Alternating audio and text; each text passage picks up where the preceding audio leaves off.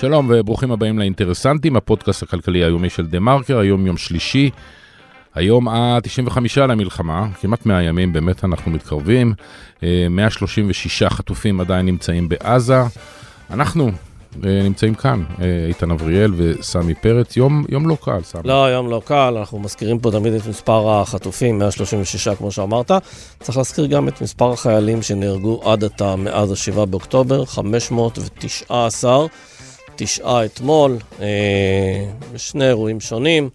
אה, אחד הימים היותר קשים, אני אה, מקווה כן, שלא יהיו כאלה ימים קשים. היו שמועות איומות ונוראות. כן, רצו כל מיני שמועות. אתמול בלילה, כנראה כן, שזה מוגזמות נכון. וגם... לא, כי גם, אתה יודע, אחת הסיבות לשמועות זה שרואים הליקופטרים שמגיעים לבתי החולים, ואתמול היו נפגעים. ואנשים מתחילים להריץ שמועות, וכמובן יש את הסיפור של הזמר, של עידן עמדי, שחביב... ישראלים רבים שאוהבים אותו מאוד, וגם זה חלק מהשמועות, אבל uh, תשמע, זה, היה, היה נדמה שהיו כמה ימים כאלה עם... מעט נפגעים. זה, אנחנו מצפים לזה כי אנחנו שומעים כן. בצד השני, מהצד של הממשלה ומהצד של הצבא, את המעבר לשלב ג', נכון. ידיעות uh, על uh, חטיבות שלמות ששוחררו ממילואים, אנשים באמת... ומצד uh, שני, בח'אן יונס יש עדיין שבע חטיבות של צה"ל, ויש במחנות uh, הפליטים אה, במרכז עזה, יש עוד אה, הרבה מאוד פעילויות. אז נכון שהרבה יצאו, אבל הרבה מאוד נשארים, נשארו עדיין בפנים. ככל שהיה לנו אה, תחושה שהעסק אה, הזה מתחיל, אה, מתחיל להתכנס, אז לא בטוח. לפחות לא כרגע. כן. טוב, מה יש לנו היום? יש לנו ממשלה, בוא נראה איך היא מתפקדת. אה, מול האתגרים הגדולים של הצבא והכלכלה, אנחנו אה, רואים כל פעם מחדש את אוזלת היד והשלומיאלית של ממשלת ישראל, והנה הדוגמה אה, מהיום האחרון. אם אתם זוכרים, ואם אתם לא זוכרים אז אנחנו מספרים לכם, הממשלה מינתה פרויקטור אזרחי, כן, כמו בקורונה, אדם שתפקידו לנהל את המשבר הקשה בעורף. אלא מה, אותה ממשלה לא נתנה לפרויקטור שלה סמכויות, הוא בעצם לא יכול לעשות שום דבר, ולכן מעבר למטה גדול שכבר יש לו, אה, הוא מחפש לעצמו תעסוקה, כי למה לוותר על משכורת של 40 אלף שקלים? כמו מה? או, אז הפרויקטור חיפש ומצא, והוא רוצה לעשות סרטוני תדמית, סרטוני טיק טוק ואחרים, בהגשתו כמובן, לצורך הסברה. נתי טוקר יספר, וככה יצטער יחד איתנו על בזבוז הכספים הלאומי. כן, ונתי גם יספר לנו על אה, הישיבה של אה, הממשלה, שאמורה להציג ביום חמישי הקרוב את תקציב המדינה. עם הרבה מאוד גזרות אה, אה, משמעותיות, כך לפחות אה, מתוכנן. אה, תשמע, אחת הגזרות, שכאילו לא מורגשת, אבל אני חושב שכן מרגישים אותה כשאתה מבקר בסופרמרקטים, זה עליית אה, מחירים. מאז המלחמה, הרבה מאוד יצרנים, משווקים, יבואנים, אה, מנצלים את זה לעליות מחירים. אבל אתה יודע שיש לפעמים תחרות ב... פלח שוק מסוים של ענף הקמעונאות, למשל הפלח של החנויות הזולות, חנויות הדיסקאונט, ששם שולטות בין השאר רשתות של המגזר החרדי. וזה יוצר אה, בעיה לשופרסל, שהיא השחקנית הגדולה בענף, היא שולטת בחנויות שמשלמים בהם מחיר מלא מלא, ולכן היא עומדת, שוקלת אה, להשיק מותג חדש שיהיה יותר זול משופרסל דיל. וכדי לבדוק האם זה יכול לעבוד, אנחנו נדבר עם עדי דוברת, אה, שתסביר מהו האתגר שם. כן, והנה, למרות המלחמה שנמשכת ולמרות ההסלמה בצפון, יש חלקים במשק שדווקא מתחילים לאט לאט להתעורר מחדש. למשל, התיירות היוצאת. אז באופן לא מפתיע, אחרי שלושה חודשים של חרדות וריצה לממ"דים, ישראלים רבים מאוד רוצים לנוח כמה ימים בחו"ל, והביקוש שלהם נענה גם על ידי שורה של חברות תעופה זרות שהפסיקו לטוס לישראל וישובו בקרוב לפקוד אותנו, למרות העלות הגבוהה של הביטוח לטיסה באזור מלחמה. אז מי ישוב לטוס וכיצד נראים המחירים של הטיסות בימים אלו? אנחנו נדבר עם כתבת התיירות שלנו, הדר קנה. אנחנו מתחילים.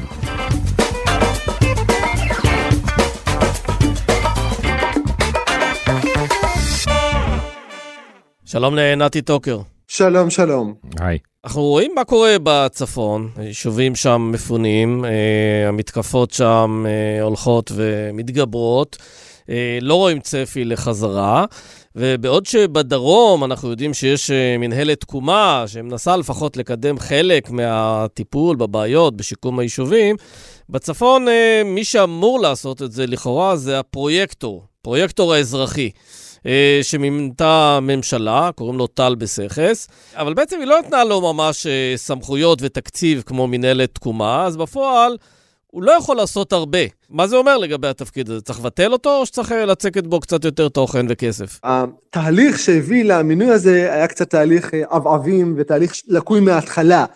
כי בימים הראשונים של הלחימה באמת היה כאוס בתוך משרדי הממשלה, יד ימין לא ידע מה יד שמאל עושה, היה צורך אפילו באנשים, באנשים שיתאמו, היה חשש שמטוסים לא ינחתו לארץ עם סחורות בסיסיות, עם אה, מוצרי מזון בסיסיים שדרושים לישראל פה. היה באמת כאוס מוחלט, ובאוצר אה, אה, יזמו במהירות להקים, למנות איזשהו פרויקטור שיתאם בין משרדי הממשלה. עלה רעיון של שם אחד, שם שני, בזה אחר זה הם ירדו, בעיקר בגלל סירוב של מנכ"ל משרד ראש הממשלה יוסי שלי לאשר סמכויות לפרויקטור אה, ביצועי שבאמת יעשה דברים. יוסי שלי טען שהוא המנכ"ל של משרדי הממשלה, הוא המנכ"ל של המנכ"לים, הוא זה שצריך לעשות את זה. אין בעיה, רק שיעשה. או, אז, אה, אז זה הוא לא עושה, ומנגד אה, מינו פרויקטור, והפרויקטור הזה, ההגדרה של התפקיד שלו בסוף יצא קצת מצחיק, אה, סוג של לתכלל, לצלם תמונת מצב של משרדי הממשלה, הוא לא באמת עם סמכויות, אין לו שיניים. זה לא מונע מהממשלה להמשיך לקדם את ההקמה של המרכז שליטה שלו, לא יודע איך לקרוא לזה אפילו, וזה אומר שהוא כבר קיבל, הממשלה אישרה לו לאחרונה שכר מנכ"ל, כמעט 40 אלף שקל בחודש, ועוד מזכירה ועוד עובדים ועוד צוות, ויש לו יועצת תקשורת צמודה, וכל הדברים האלו הוא עושה כשבפועל אין לו סמכויות, הוא לא יכול להזיז דברים, הוא לא יכול להזיז שקל מפה לשם, הוא רק צריך אה, לנסות אה, לתאם בין משרדי הממשלה. מה שגורם, כשאין לך מה לעשות אתה מדבר, אתה, אתה מסביר. אתה מתחיל להמציא, להמציא תפקידים. בדיוק, אז מה שאנחנו יודעים זה שטל בסכס פנה בימים האחרונים למשרדי הממשלה שונים ואמר להם בואו אני אהיה עכשיו המסבירן שלכם, תביאו לי דברים שעשיתם, פעולות שעשיתם, ואני אראה לסרטון שבועי, כל שבוע אני אעלה סרטון שבו יציג את פעילות הממשלה, הוא כבר התחיל לבקש אה, תקציב לזה או, או כוח אדם לזה מלשכת העיתונות הממשלתית שהביאו לו כוח אדם, במאי אה, וכדומה. אז הוא צריך במאי והוא צריך, אה, אה, צריך צוות והוא צריך מזכירה והוא צריך מפיקים. והוא צריך uh, יועצת דוברות כדי שהוא יעשה סרטוני טיק טוק של uh, 35 שניות על המצב בישראל. אבל צריך להבין, המטרה של הפרויקטור, אם אני מבין נכון, לא, זה עצוב uh, ומצחיק לטפל באותם יישובים. יש יישובים שמטווחים, יש שם בתים שנהרסים, צריך לבוא ולבנות תוכנית לאיך משקמים אותם. נכון שזה לו... לא נראה מעבר לפינה, שהתושבים יחזרו. אין לו סמכויות, מה אתה רוצה אוקיי, ממנו? לא, לא, אבל, אבל זו המטרה המקורית של התפקיד, או שהממשלה גם את זה לא הגדירה? אני לא זוכר בדיוק, לא נמצא מולי הנוסח המדויק של החלטת הממשלה שבה הוא מונה, אבל... בסופו של דבר הניסוח הסופי היה מאוד מאוד מצמצם, מאוד מאוד ממוקד בניסיון לתאם בין משרדי הממשלה, לא ליזום פעולות, לא להיות אחראי, אין לו סמכויות, אין לו תקציב. אלא ניסיון ל- ל- ל- ל- להוביל איזשהו שיח או תיאום בין משרדי הממשלה או לשקף למשרד אחד מה שמשרד אחר עושה. זה לא פעילויות שהוא באמת צריך ליזום, נכון שהוא עצמו הפרויקטור מנסה להביא, להציג אה, לפחות נראות של עשייה או מציג, הוא מעלה בפייסבוק שלו כל מיני מפגשים וכינוס, אירועים שהוא יוזם ונאומים שהוא נואם וכדומה אבל על פניו משרדי הממשלה אומרים לנו אין לנו היכרות איתו או פעילות שהוא, היכרות עם פעילות שהוא עושה. אגב, צריך להגיד שלפני כן התפקיד שלו היה מנכ"ל החברה למתנסים או משהו כזה? כן, מנכ"ל החברה למתנסים, לדעתי הוא עד היום בתפקיד הזה. אגב, שזה תפקיד קצת טריקי אם מחפשים את הקשר הפוליטי, כי דרך החברה למתנסים עוברים הרבה תקציבים פוליטיים, כל מיני גרעינים, כל מיני תקציבים שעוברים לתמיכות, אז היה לו קשר פוליטי חזק דרך התפקיד שלו בחברה. הוא איש ליכוד? הוא חבר מרכז? אני לא, לא שידוע לי שהוא חבר מרכז, אבל הוא, הוא איש מקושר, בוא, בוא נגיד את זה ככה, הוא לא, לא, לא שידוע לי שהוא אה, מזוהה פוליטית או משהו כזה דבר. לגבי הפעילות ההסברתית שלו צריך לומר אה, דבר מאוד חשוב, לא ברור מה, איזה חוק מקנה לו, איזה החלטת ממשלה מקנה לו סמכות. הוא טוען, בתגובה שביקשנו, הם טוענים שהחלטת הקבינט מסמיכה אותו לעסוק גם בהסברה לאזרחים. אני, אה, נכון שהקבינט החברתי כלכלי באמת, אה, כשהוא מונה או כשחבריו אה, מונו, באמת נכתב שהקבינט יהיה גם אחראי על מכלול פעילות ההסברה, אבל כשמונה הפרויקטור לא נאמר שהפרויקטור הוא המסבירן, אף אחד לא העניק לו סמכות להיות המסבירן, זה יוזמה שלו פרטית שהוא לקח על עצמו, אז... אולי הוא צריך נראה... למלא את החלל הגדול שנוצר עם פרישתה של שרת ההסברה, גלית דיסטל. כן. הוא הצליח להיכנס לנעליים הגדולות. עכשיו לא רק זה גם גם צריך לומר שיוסי שלי בעצמו יוזם פעילות הסברה. יוסי שלי הקים אולפן שלם אה, תחת מערך ההסברה הלאומי שבו הוא מראיין כל מיני לא הוא אלא טלי מצ מראיין, אה, את אה, מנכ"לים של משרדי ממשלה וגופים ממשלתיים להסביר את פעילות הממשלה. מה שאני יודע זה שטל בסכס עצמו התראיין לפרויקט הזה של יוסי שלי ומשום מה הווידאו הזה עוד לא עלה לאוויר מעולם. שזה אומר שגם כש, כש, שתי ידיים עושות את אותו דבר לפעמים גם הם רבות. איפה בכלל הווידאוים האלה אמורים לעלות לאוויר? אני, אני לא נתקלתי בשום דבר uh, מהעניין הזה, זאת אומרת יש שם uh, אולפן בהשקעה של מאות אלפי שקלים, יש uh, את יוסי שלי, יש עכשיו את הפרויקטור האזרחי שאנחנו מדברים עליו כבר כמה דקות, שהוא uh, לא עושה שום דבר, אולי כי הוא לא יכול לעשות שום דבר, אבל בפועל הוא לא עושה שום דבר. וכל מה שהוא רוצה לעשות עכשיו זה סרטוני אה, סרטוני תדמית אני חושב שיש לנו יותר מדי מסבירים ופחות מדי אני חושב שמה שצריך אה, נתי לא? זה לתת את רשימת הטלפונים של אה, יוסי שלי של אותו טל בסכס ופשוט להגיד למפונים בצפון בדרום אם יש לכם בעיה תתקשרו לאנשים האלה כדי שיפתרו לכם את הבעיות ותדרשו שלא יעלה שום סרטון לשום טיק טוק לשום מקום ושום הסברה לפני שבאמת פותרים לכם את הבעיות. אני גם חושב שיש בעלי עסקים שאנחנו שומעים מהצפון שבאמת העסקים שלהם קורסים ואגב הם לא מקבלים פיצויים כי זה עסקים שהפעילות שלהם כרגע מושבתת והתוצאה תורגש בעוד חודשים קדימה כשהתוצרת שלהם לא תהיה, לא יהיה להם מוצרים למכור בעוד חודשים קדימה, סתם דוגמה שזרקתי עכשיו אבל באמת יש קושי אדיר בצפון ובדרום ולא נראה ש... דבר אחד אנחנו כן יודעים הוא מקבל 40 אלף שקל לחודש. והוא מעסיק אה, עוד עובדים. והוא מעסיק כן. עוד עובדים, ואף אחד, מהם לא, ואף אחד מהם לא עושה שום דבר, והם יושבים ומדברים מה נעשה, מה נעשה, והם אומרים אולי נעשה אה, סרטונים, אבל גם לא בטוח שגם את זה יעשו. אז אולי שלא יעשו את הסרטונים, אתה יודע מה, זה כבר יותר טוב. כן. זה כבר יותר טוב שיישארו מובטלים ולא יעשו את הסרטונים, זה כבר יהיה לעג לרש אפילו. טוב, נתי, רק בוא נסיים עם עוד איזה משהו שהוא לא פחות חשוב, שקורה השבוע, ביום חמישי הממשלה צריכה להציג את תקציב המדינה, נכון? נכון, למעשה ממש בשעות האלו האוצר צריך להפיץ לשרים את הצעת התקציב המעודכנת. 24 שעות לפני הדיון בממשלה, נאמר לשרים שהישיבה מחר ביום חמישי תתחיל אמנם בצהריים, אבל נאמר להם שהם צריכים להיות ערוכים לכך שהישיבה תגלוש לתוך הלילה ועולה לשעות הבוקר, ממש כמו אישור תקציב, כי הולכים להיות באמת כיפופי ידיים קשים, ממה שאנחנו, מירב ארלוזר בדברך היום, שנתניהו נתן אור ירוק לסגור משרדים, ראינו כבר את השר שיקלי אה, חצי מתפטר, אה, לפחות עוזב משרד מתפטר? אחד. אז משרד אחד שהיו לו שני תפקידים ששניהם הוא לא עשה בהם שום דבר, אז הוא ויתר על אחד מהדברים שהוא לא עשה בהם שום דבר. ונשאר לו דבר, נשאר לו את המשרד השני שהוא לא עושה בו שום דבר. ומן הסתם הלשכה שלו בדיוק אותו דבר, ואף אחד שם לא אה, ירד ממצבת התקציב. כן, אבל בעצם אה, זה, תפ... זה תקציב שהולכים, אה, הולכות להיות שם אה, לא מעט גזרות, גם נושא של קיצוץ, גם נושא של קיצוץ רוחבי, חכה, גם נושא לא, של אה, מיסים כאלה ואחרים. על פניו כן, אנחנו, מה שאנחנו יודעים זה שנתניהו נתן אור ירוק להביא תקציב שכולל באמת למשל ביטול התוכנית להעניק נקודת זכות נוספת ל-0.3, מה שנקרא חינוך חינם 0 עד 3, זה לפחות היה השלב הראשון, אה, זה ירד מהפרק, עוד אה, שורה של אה, מס, מיסים חדשים, מס נטפליקס שאמור לעלות סוף סוף, ועוד ביטול הטבות מס נוספות, קיצוץ רוחבי, קיצוץ נוסף בכספים הקואליציוניים, אולי גם החרדים יסכימו לוותר על חלק מה... תוספת לקצבאות האברך, תוספת שאחרי שזה כבר הגיע לשיא אז התוספת הנוס... של 2024 לא תהיה, אבל אנחנו צריכים לראות את התקציב שהוא יוגש, ולא לא רק שהוא יוגש, אלא איך הוא, איך הוא יאושר בסוף ביום שישי בבוקר, זה, זה יהיה המשתנה רגע, אתה פותח עם, עם מס נטפליקס, אז, אז בוא תגיד לנו, מה זה מס נטפליקס ואיך זה בדיוק יציל את, אה, את המשבר הכלכלי במדינה? כיום, באופן די מוזר, אם אני רוכש שירותי טלוויזיה, נגיד מסלקום TV, אני משלם מע"מ על העסקה הזאתי, כשאני רוכש אה, אה, מנטפליקס, את שירות נטפליקס אני לא משלם מע"מ. כי בדרך כלל כן, החובות שלה, לא רק זה שאני מוריד אפליקציות בגוגל, שאני, באפל אני לא משלם מע"מ.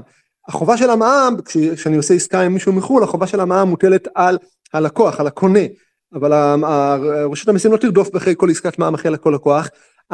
החוק הזה בעצם נועד לחייב גם ספקי שירותים זרים שהם ישלמו את המס, כלומר נטפליקס היא זו שתהיה חייבת לשלם את המס, אפל, גוגל, גוגל אה, ספוטיפיי וכל החברות שמספקות, זרות שמספקות שירותי אה, שירותים בישראל, זה אומר שהשירותים לצרכן, ברור שהם יגלגלו את זה לצרכן, אם מע"מ 17% על נטפליקס, זה אומר שהמנוי של נטפליקס יצמח ב-17%, כנ"ל כל עסקה שאנחנו מבצעים, אם הילד מוריד אפליקציות אה, גיימינג באיזשהו מקום, אז זה גם יעלה ב-17%, זה מס לכל דבר. יש הערכה במשרד האוצר כמה כסף אמורים לגבות באמצעות התוספת מע"מ הזו? ההצעה הזאת כבר הופיעה בחוק ההסדרים כמה פעמים לדעתי, הופיע שם סכום כמה מיליארדים טובים, אני לא זוכר כרגע. מיליארדים טובים ממע"מ על כן. נטפליקס? ושות'? היה שם, היה שם סכומים ניכרים, שגם הם היו בהערכה שמרנית. Uh, מעבר לזה יש מיסים נוספים, ביטול של uh, הטבות מס ברכישות מחו"ל עד 75 דולר והייתה גם הצעה לבטל את הנקודת זכות כשמקבלים מי שמסיים לימודים אקדמיים תואר ראשון או שני. יש שם שורה של הצעות שנמצאות על הפרק חלקן פוגעות במעמד הביניים במעמד העובד. אה, לא יהיה קל להעביר את זה ציבורית בזמן שהכספים הקואליציוניים ימשיכו לזרום אה, כסדרם או עם אה, קיצוץ קוסמטי בלבד. נמצאה הדרך לממן את המלחמה על ידי מס הנטפליקס וכמובן שזה גם יקפיץ את האינפלציה אין מה לעשות המחירים האלה יעלו. טוב אנחנו נצטרך לדבר אחרי הגשת התקציב שוב אז בינתיים נודה לך נתי טוקר תודה. תודה רבה שלום. שלום, אני דוקטור אפרת ליאני. ואני נילי גולדפיין. וביחד אנחנו מגישות את הפודקאסט החמ"ל העסקי מבית TheMarker Labels. נפגשנו עם מנכ"לים ומנכ"ליות, מנהלות ומנהלים, ממגוון חברות במשק, וביקשנו לשמוע מהם איך מצליחים ליצור רצף תפקודי עסקי בתקופה כל כך מאתגרת, ואיך ממנפים את המשבר להזדמנות. שמענו מהם על הקשיים והאתגרים, אבל גם על פתרונות יצירתיים, יכולת התאוששות מרשימה, רוח התגייסות מרגשת, ומעל הכל, ניהול ארגוני שרואה אנשים, ולא רק מספרים. אם גם את מנהלת עסק ומתקשה לחזור לשגרה, אנחנו מזמינות אותך להאזין לכל הפרקים בסדרה ולקבל השראה וכלים שיעזרו לך להתניע מחדש. חפשו החמ"ל העסקי בכל אפליקציות הפודקאסטים ובאתר דה מרקר לייב.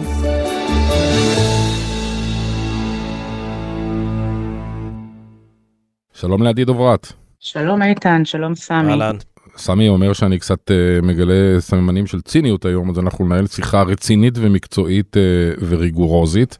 אמרתי על... חמיצות, לא ציניות. חמיצות. חמיצות. אז, אז uh, אני לא... אבל אני... בסדר, יש לך נסיבות מקילות. אני מנוע... לרגל המצב. אני מנוע מלגלות חמיצות, ואנחנו uh, נדבר שיחה מקצועית ו... ורצינית. אני אומר, אני אומר את זה... מעניין, uh, מעניין יהיה לראות אם תצליח. Uh, עם, עם, עם שיעור uh, uh, לא, לא גדול של, של דחקות. אנחנו רוצים להבין, אה, בשוק הקמעונאות יש שחקן מרכזי בשם שופרסל מצד אחד, מצד שני אנחנו יודעים שבפלח אה, של החנויות דיסקאונט, אה, החנויות הכי זולות, דווקא הרשתות החרדיות מתבלטות ואפילו מצליחות למשוך קהל חילוני, כי הן מאוד זולות ואפשר להגיע לשם בכמה וכמה מקומות בגוש דן. ושופרסל רוצה להיכנס גם היא לתחום הזה, רק שיש לה כבר אה, בעצם רשת זולה, שופרסל דיל. ואת מגלה וחושפת היום, אה, ידיעה בלעדית שלך, שהם הולכים לפתוח רשת שלישית בשביל להיכנס לתחום, למה זה טוב? שאלה טובה, אבל אה, בואו נעשה קצת סדר. אז ככה, אז יש לנו את שופרסל, באמת היא הרשת הכי גדולה בכלל בשוק, בשוק המזון הקמעונית ובכלל במדינה, מחזור של אה, אה, כמעט 15 מיליארד שקלים, באמת אה, משהו מטורף. ויש להם את אה, שופרסל דיל, שזה בעצם הפורמט דיסקאונט שלהם, יש את שלי, שזה יותר כזה שכונתי, יש את דיל שהוא הדיסקאונט, ויש להם גם חרדי וכו' וכו'. אבל מה הבעיה? הבעיה היא שהדיסקאונט שלהם, שופרסל דיל, הוא באמת לא, מצ... לא באמת זול, אוקיי? הוא יכול להיות זול לעומת AMPM או טיפ טעם או לעומת אה, שופרסל שלי, אבל כשמשווים אותם למשל המחירים ברשתות אה, כמו רמי לוי שיווק השקמה, ויקטורי יוחננוף אה, וכו', או לרשתות באמת חרדיות כמו שמכוונות למגזר החרדי, כמו אושר עד וכדומה, אז, אז בעצם אנחנו רואים שהם כל פעם יוצאים יקרים יותר בהשוואות המחירים. וזה התחיל להשפיע עליהם, כלומר אם פעם זה שהם היו הכי גדולים עם הכי הרבה סניפים זה היה מספיק, אז עכשיו זה כבר לא המצב, עכשיו צריך להבין ששופרסל דיל היא מהווה 80% ממחזור המכירות של שופרסל, כלומר למרות שיש הרבה סניפים של שופרסל שלי ואקספרס קטנים, הם רק 20% מהמחזור. אז, ואנחנו רואים שבעצם הם מאבדים לקוחות, הם מאבדים נתח שוק, כי מה לעשות שהמחיר הופך להיות יותר ויותר חשוב, יש לנו עליות מחירים, יש לנו אינפלציה, יש לנו יוקר המחיה, ואנשים היום יותר בודקים, והמחירים של המזון הם בשיא ש- שלא זכור אה, כמותו כבר עשרות שנים, ו, וזה באמת מתחיל להשפיע, ומחפשים את הפתרונות הזולים יותר. אז מה הם אומרים שופרסל? הם אומרים בואו ואני רק אציין שזה רעיון שהוא, זה מין איזה תוכנית סודית שהם עובדים עליה הרבה זמן, הם עוד לא השיקו את זה, כנראה שזה עוד לא עבר אה, דירקטוריון או משהו בסגנון. כל כך סודית שאת מפרסמת את זה, אבל אה, מברוק עלייך, כן. הכוונה שלי שהם עוד לא, אה, זה עוד לא הוחלט באופן סופי, זה משהו שהם שוקלים אה, מאוד ברצינות והם כבר יצרו לו תוכנית, אבל זה עדיין לא משהו שקיבלה החלטה סופית. אז בעצם הם אומרים מה נעשה, הרי שופרסל דיל מאבדת לקוחות. אז אולי ניקח בעצם חלק מהסניפים של שופרסל דיל, שיש לה משהו כמו 100 סניפים, ונהפוך אותם, נסב אותם לאיזה רשת סופר זולה, אוקיי? אה, שהיא תהווה באמת איזושהי תחרות אה, אה, לרמי לוי ושוט.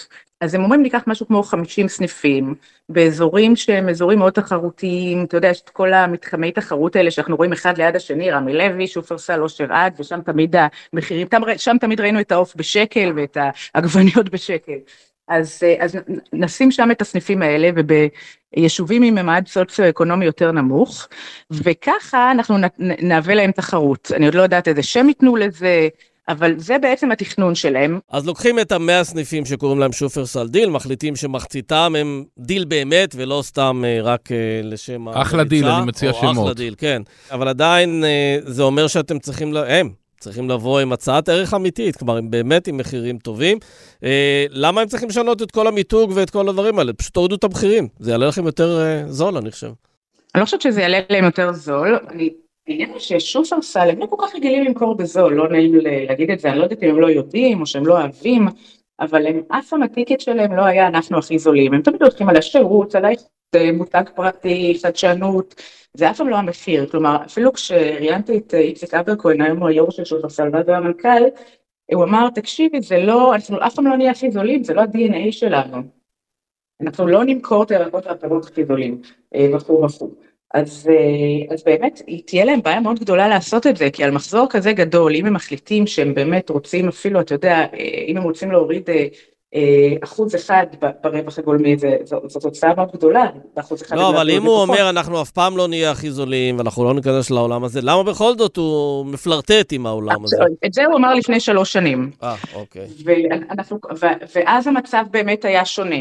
והיום המצב הוא כזה שהמחירים מאוד עלו וכוח הקנייה קטן ואנחנו הולכים לפני גזרות והם מבינים שה, שהמחיר הפך להיות עוד פעם הפקטור החשוב ביותר. זה מזכיר ב-2011 למשל, במחאה החברתית, אה, גם כן הנושא של יוקר המחיה כמובן היה מאוד, אה, מאוד בכותרות ושופרסל השיקה אז את שופרסל דיל אקסטרה, שקצת מזכיר את מה שהם עושים עכשיו, בעצם לקחו את שופרסל דיל, והם לקחו חלק מהסניפים ואמרו, הם יהיו דיל אקסטרה, זה אומר יותר זולים, זה יהיה פורמט אחר, זה יהיה כמו קוסטקו בארצות הברית, עם אה, מארזים גדולים וכו' וכו', מזה נשארו אגב איזה ארבעה סניפים של דיל אקסטרה ברחבי הארץ, זה לא התפתח לשום דבר, וסניפים שהיו נסגרו, וראינו מלא סיבובים כאלה, ראינו את אה, מי שהיום מקרפור, ראינו אותה כבר בתור מגה בול, וראינו אותה בתור יו, והיום הזכירו לי שפעם היה משהו בשם קוסמוס, בקיצור, אה, נכון, היו מלא ניסיונות כן. כאלה, וזה אף לא עובד. זהו, זאת אומרת, השאלה אם לא כל השינויים המותגים האלה באמת יכולים לעבוד. אה, למשל, מה יקרה באונליין? באונליין יינתנו מחירים של שופרסל, של שופרסל דיל,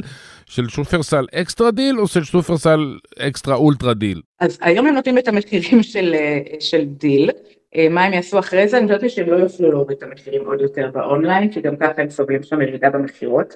תשמע, הם צריכים בסופו של דבר, שופרסל היא אלופה בגימיקים אה, שיווקיים ושטיקים, והיא לא היחידה, גם המתחרים שלה כמובן, אז ראינו אותם עושים עכשיו את הקטע שכתבנו עליהם השבוע, ש... הם לא רוצים שישוו את המחירים שלהם למגזר החרדי נמוכים יותר ביש חסד, למחירים בשופרסל דיל, אז הם ביקשו מהיצרנים של המותג הפרטי, שהיום מייצרים גם ליש חסד החרדית וגם לשופרסל, הם אמרו תבחרו, תייצרו או לחרדי או למגזר הכללי. למה? כדי שכשתהיה השוואת מחירים, אז הם יגידו, אה, אבל זה לא אותו מוצר, יש סיבה שביש חסד יותר זול ב-20 אחוזים, כן. זה יצרן אחר ומותג אחר, אז, אז, אז הם, הם הקפיאו את המחירים והם כאילו נלחמו, בספקים, אם אתם זוכרים, לפני שנה. כן, מה שלי נראה, עדי, זה מההתרשמות שלי מביקור בסופרמרקט בתקופה הזו של המלחמה. רגע, דיל או לא? לכולם. אה, נראה לי שהמחירים רק עולים, זו ההתרשמות שלי מכל הסופרים. ברור שהמחירים רק עולים, הם עולים אצל כולם, אבל שופרסל, בתור הכי גדולה, היא תמיד נהנתה מזה שהיא יכלה להכתיב לכולם מה המחיר, וכולם הלכו אחריה, כלומר אם נגיד היא מוכרת משהו בעשרה שקלים, אז נראה לי למכר אותו בתשעה שקלים, ובעצם בדקו מה המחיר אצלה ולפי זה הלכו. וככל שעכשיו המחירים הופכים להיות משהו יותר משמעותי ויותר שיושב על, על האנשים, אז, הופך, אז, אז עוזבים אותה, לאנשים פחות אכפת כנראה כבר להיכנס לאוטו ולנסוע לרשת אפילו חרדית, אתה רואה את אושר עד פותחת עכשיו הרבה סניפים שהם לא במגזר, בקרב אה, יישובים עם אה, אוכלוסייה חרדית, וגם יש חסד של שופרסל רוצה עכשיו אה, להתרחב לאזורים אחרים. אז ושופרסל היא לא שחקנית מחיר, וזאת הבעיה העיקרית שלה, היא חברה מאוד כבדה, היא עושה עכשיו איזשהו תהליך התייעלות מאוד גדול עם מקינזי. נכון, הם לקחו את חברת הייעוץ מקינזי, אז אם זה באמת הייעוץ של מקינזי שתפתחו דיל בריבוע, אז אנחנו נשאר ספקנים לראות אם זה באמת עובד. שמים עשרה אחוז מהמטה, וסוגרים קצת סניפים, וקצת פה וקצת שם, אבל זאת חברה כבדה, והם עשו, בתקופה שאיציק אבר כהן היה מנכ"ל, הם עשו השקעות מטורפות של מאות מיליוני שקלים בהקמה של מרכזי ליקוטים לאונליין, שהם עדיין סופרים את זה על הגב שלהם. לא נשכח את זה שהם רכשו את רשת בי, שהוציאו שם אה, המון כסף. אז, ו, וזאת חברה גדולה, זאת חברה עם מטה גדול, הכל שם גדול, גדול מדי בשביל להיות באמת חברה רזה שיכולה לפעול עם אה, מרווח נמוך ולהציע מחירים נמוכים. וזה יהיה אתגר מאוד גדול בשבילה, אז עכשיו היא תעשה, תשיק את הרשת נגיד, ובאמת אנשים יבואו ויבדקו, ובחודשים הראשונים הם יהיו זולים, אבל מתישהו, אם הם לא יוכלו לעשות כן. את זה ולעמוד בזה לאורך זמן, אז, אז גם, גם זה בעצם אנחנו כן. נספר שפעם הייתה רשת. או, קניב... או קניבליזציה, שכל מיני לקוחות שלהם ילכו לשם, אבל טוב, בסדר, אולי קניבליזציה לעצמך יותר טוב מאשר לאבד לקוחות לחנויות הדיסקאונט. אנחנו לא מרחמים עליהם. עדי דוברת, תודה, תודה. תודה. ביי, להתראות, תודה.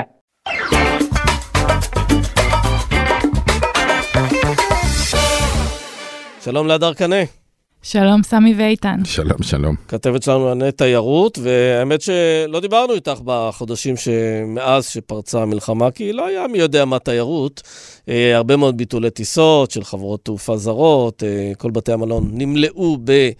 אה, מפונים ולא בתיירים, אבל מאחר ואנחנו כן רואים אה, בחודש האחרון התאוששות, קלה. בבתי קפה, במסעדות, אנשים מתחילים קצת לצאת מהבית, קצת להתאוורר אחרי השבועות הקשים האלה, שעדיין ממשיכים, אבל עדיין אנשים צריכים קצת אוויר. אה, מסתבר שגם יש יותר ביקוש לטיסות. ויש חזרה של חלק מחברות התעופה הזרות. אז תני לנו תמונת מצב, אה, מה, החיים חוזרים למסלולם או קצת מוקדם? רחוק ממסלולם. Uh, הביקוש רק מתחיל להתעורר. כלומר, אם אנחנו בחודש נורמלי היינו על uh, כמה מיליונים אולי, עכשיו אנחנו מעריכים שאולי בינואר תסתיים עם 600 אלף, שזה ממש לא הרבה. 600 אלף יציאות של ישראלים לחו"ל? יציאות וכניסות. יציאות וכניסות? צריך לספור את זה פעמיים. לא, המספר, אה, מה שאני ראיתי באתר הלשכה המרכזית לסטטיסטיקה, 9 מיליון יציאות של ישראלים לחו"ל, בכל... אבל צניחה ברבעון האחרון של 2023, צניחה מסדר גודל של, אני יודע מה, 750 אלף בחודש ל-200 ומשהו אלף בחודש. נכון. עכשיו, אה, כרגע החברות המרכזיות שטסות זה החברות הישראליות, אלה, ארקיע וישראל.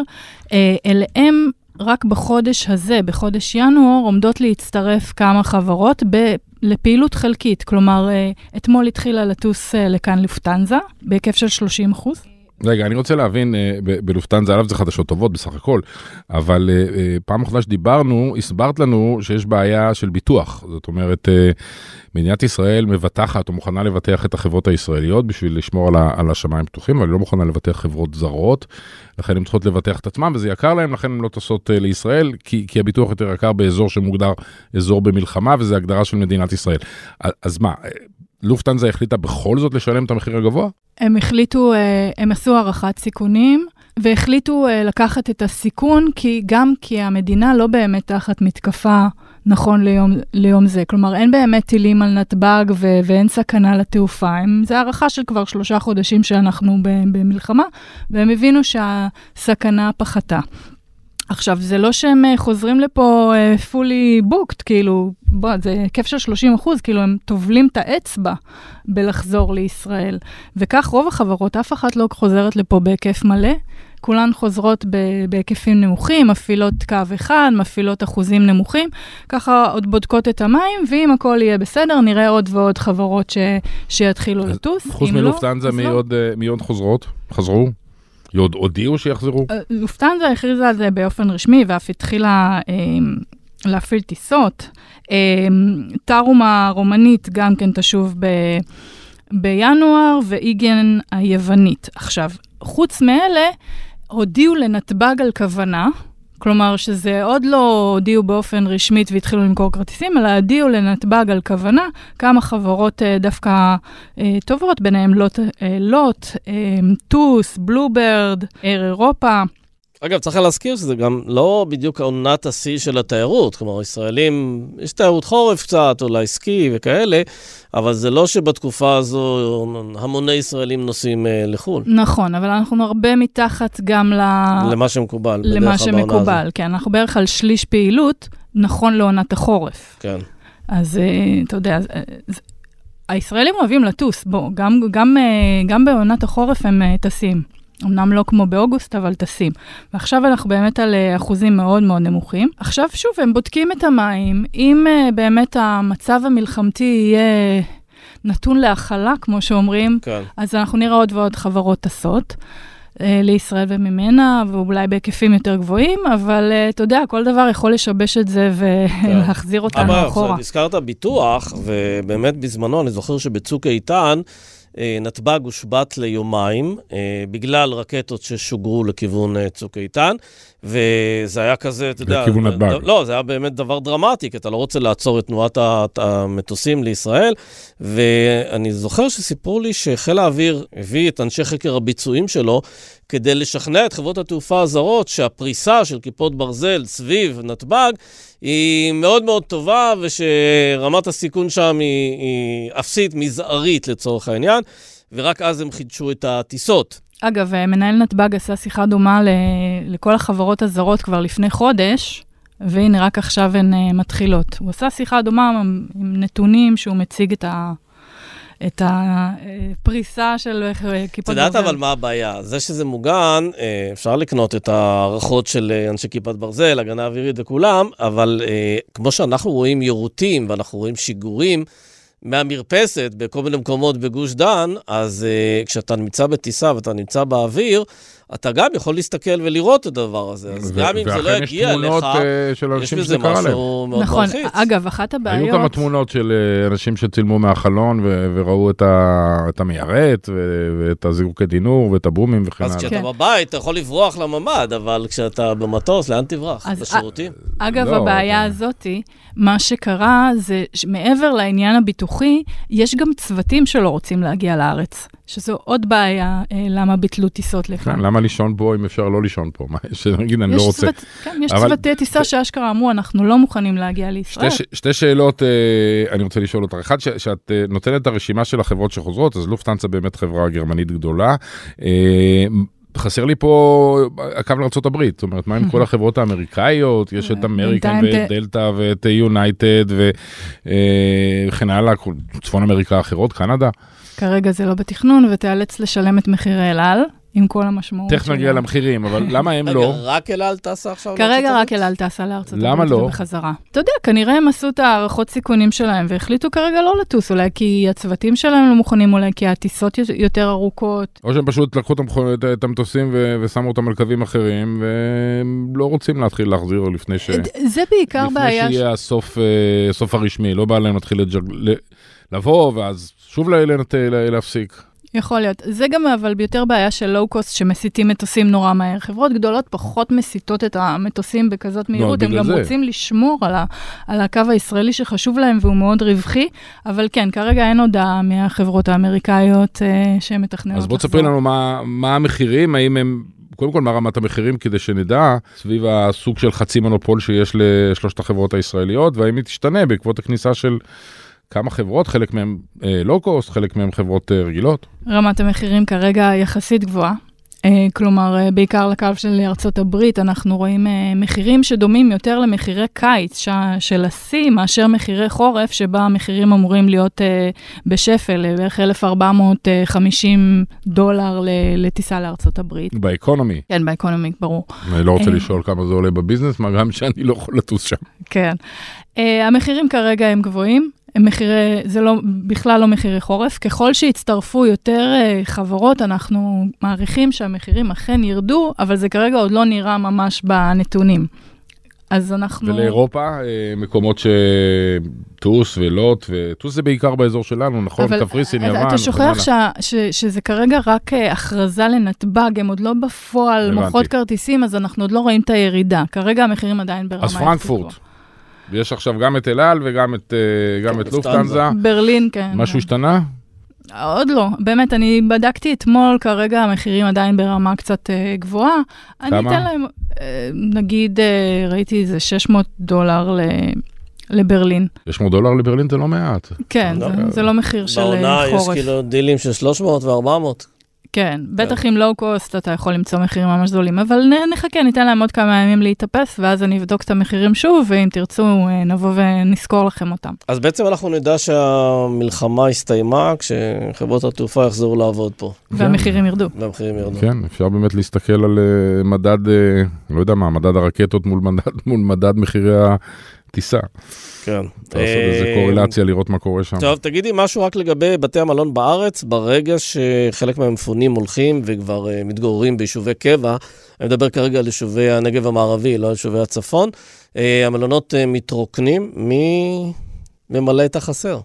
אז זהו, שבמלונות כבר התחילו הביקושים, ככה מדווחים לי לפחות הרשתות הגדולות, ישרוטל, דן ופתאל, כבר התחילו ביקושים, אנשים רוצים לצאת להתאווררות הזאת מה, מהמלחמה, אז הם מכניסים אותם איפה שאפשר, כלומר איפה שהמלון רק אה, מלא חצי במפונים, או שהמפונים התחילו כבר אה, אנחנו מדברים לעזוב. בעיקר על ים המלח ועל אילת, שם זה... שם זה עיקר הביקושים, כן. הישראלים מאוד אוהבים את אילת. לא, לא רק שהם אוהבים, גם שם יחסית מוגן מפני רקטות, פחות אה, זה.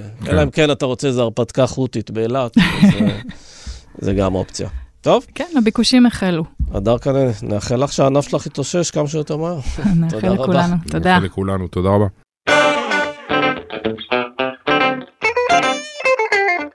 זהו, עד כאן האינטרסנטים להיום. אה, איתן אבריאל, מחר תבוא טיפה פחות חמוץ. אני אבוא יותר חמוץ אה, כש... כשהחיים ייראו יהיו פחות פחות חמוצים, בדיוק. משפיע עליי קצת, כמו אה, לכולם, החדשות. הלילה הקשה והחדשות הלא בהחלט. מסמכות. נגיד תודה למי שעורך אותנו, דן ברומר, מאיה בניסן ונערה מלכי. ניפגש פה מחר כרגיל, בתקווה ליום שקט יותר. ביי ביי. להתראות.